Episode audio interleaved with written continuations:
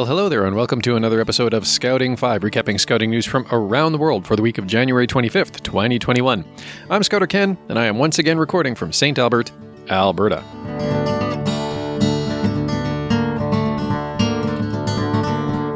A couple of news updates just locally from my own scouting council, Northern Lights Council, Scouts Canada.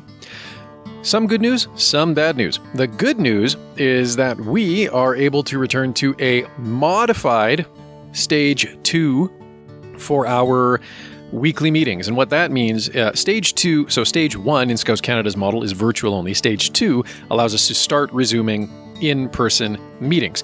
The modified stage two requirements, though, limit us to exactly 10 people or less, a maximum of eight youth and two scouters, at any of our meetings. So we can have up to eight youth, one patrol, and two scouters to supervise, and we have to meet outdoors. Not the most ideal, but it is definitely, you know, a relaxation of the restrictions that we've been operating under since eh, December ish, more or less.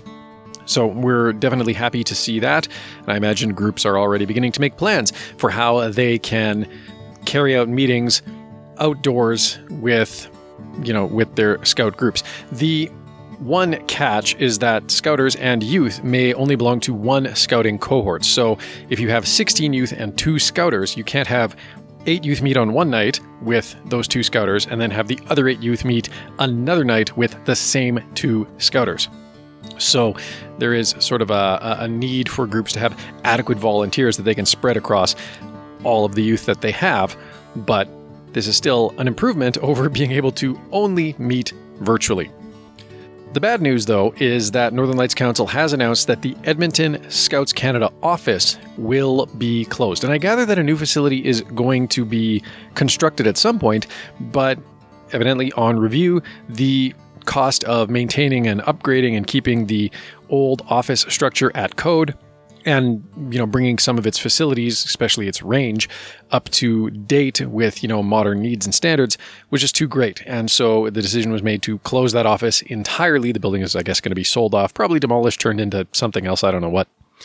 A new office will be constructed. It'll be a bit smaller and northern lights council is working to partner with various organizations in the edmonton area to get us back to being able to have access to climbing walls whenever we can actually do indoor meetings again at, say, climbing walls, and also have access to ranges for archery, pelletry, riflery.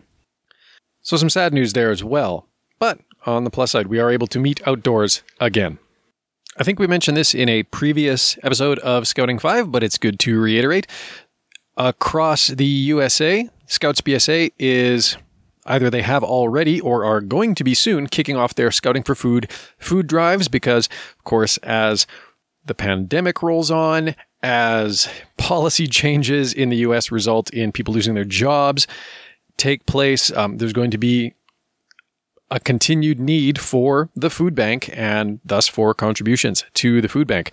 So if you get a little notification saying that the scouts in your area are going to be coming around as part of their Scouting for Food campaign, please do consider giving whatever you're able to to uh, um, help out others in your community who have need.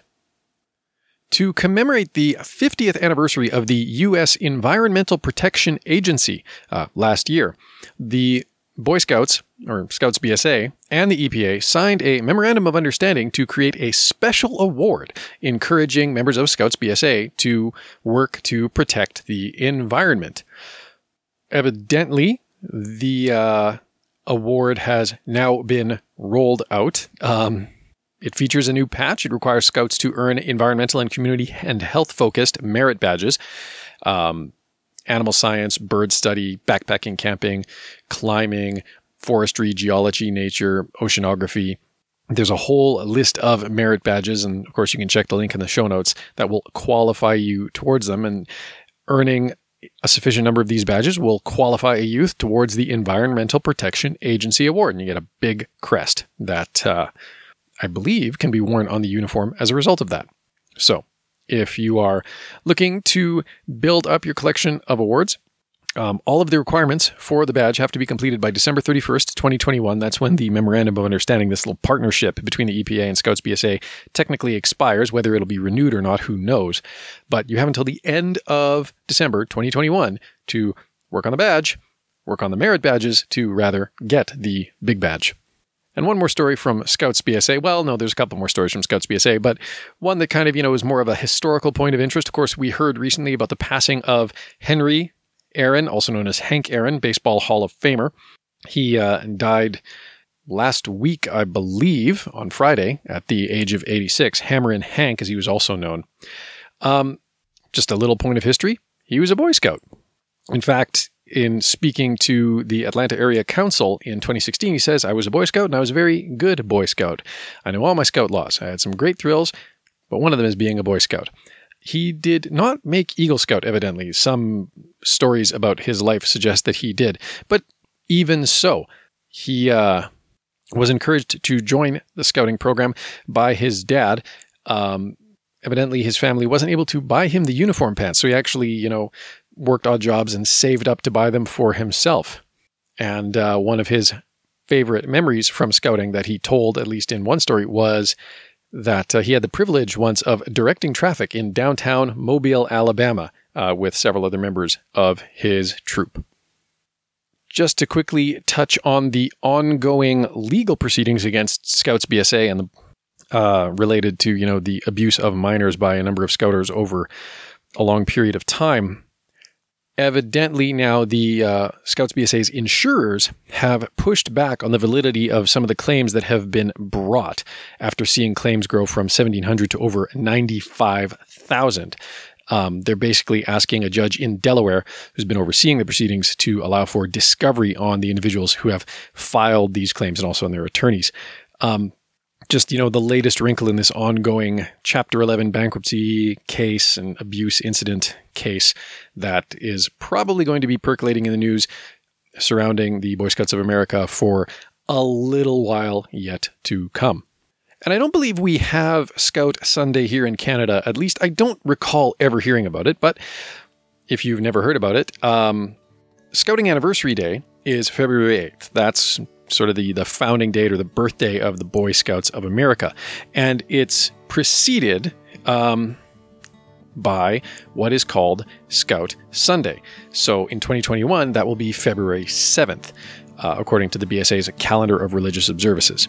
Um, you know, much like the, the, you know, how things like Easter, right, are dated as, you know, the first Sunday after this or that or the other thing or the whatever. Scout Sunday is actually dated in that way. Uh, the regulations stipulate that it should fall on the first or on the Sunday immediately prior to that February 8th birthday. In this case, that would be February 7th. And there are, of course, uh, official guidelines that churches that want to celebrate Scout Sunday can um, adapt for use in their respective liturgies. And not just Christian churches, there's also Scout Shabbat, which is uh, on February 5th and 6th. Again, you know, falling on that uh, Sabbath just prior to the uh, the birthday of Scouts BSA. And then there's also Scout Jumu'ah, which is for um, observant Muslim scouts, and that will fall on February 4th and 5th. Again, uh, mapping to the Muslim observance immediately prior to the birthday of scouting in the United States.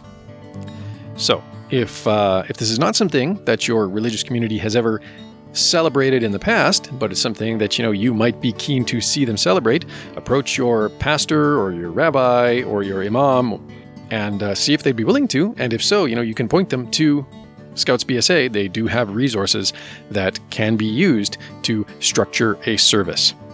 And finally, a bit of a global interest story to end things out. The World Organization of the Scouting Movement, along with the World Association of Girl Guides and Girl Scouts, have been nominated for the 2021 Nobel Peace Prize. That's right, just the entire worldwide scouting and guiding movements as a whole have been nominated for the Peace Prize, recognizing the contributions of both movements to uh, toward empowering just millions of young people around the gro- uh, globe. with the idea, obviously, of you know creating a culture of peace and understanding, helping develop their communities. Uh, this for more than a century. According to the Nobel nomination quote, the Scout movement is all about giving young people the tools they need to solve the challenges of the future while building strong civil society. This work is vital to world peace at a time when our world is threatened by so many international challenges be it climate, wars, or pandemics, we need a counterweight to egoism and nationalism. We need to offer young people a chance to rally around a set of common values and the belief in service, not only to one's own community, but to international society. And that is all the news I have for you this week. Thank you again for listening, and until next time, be prepared.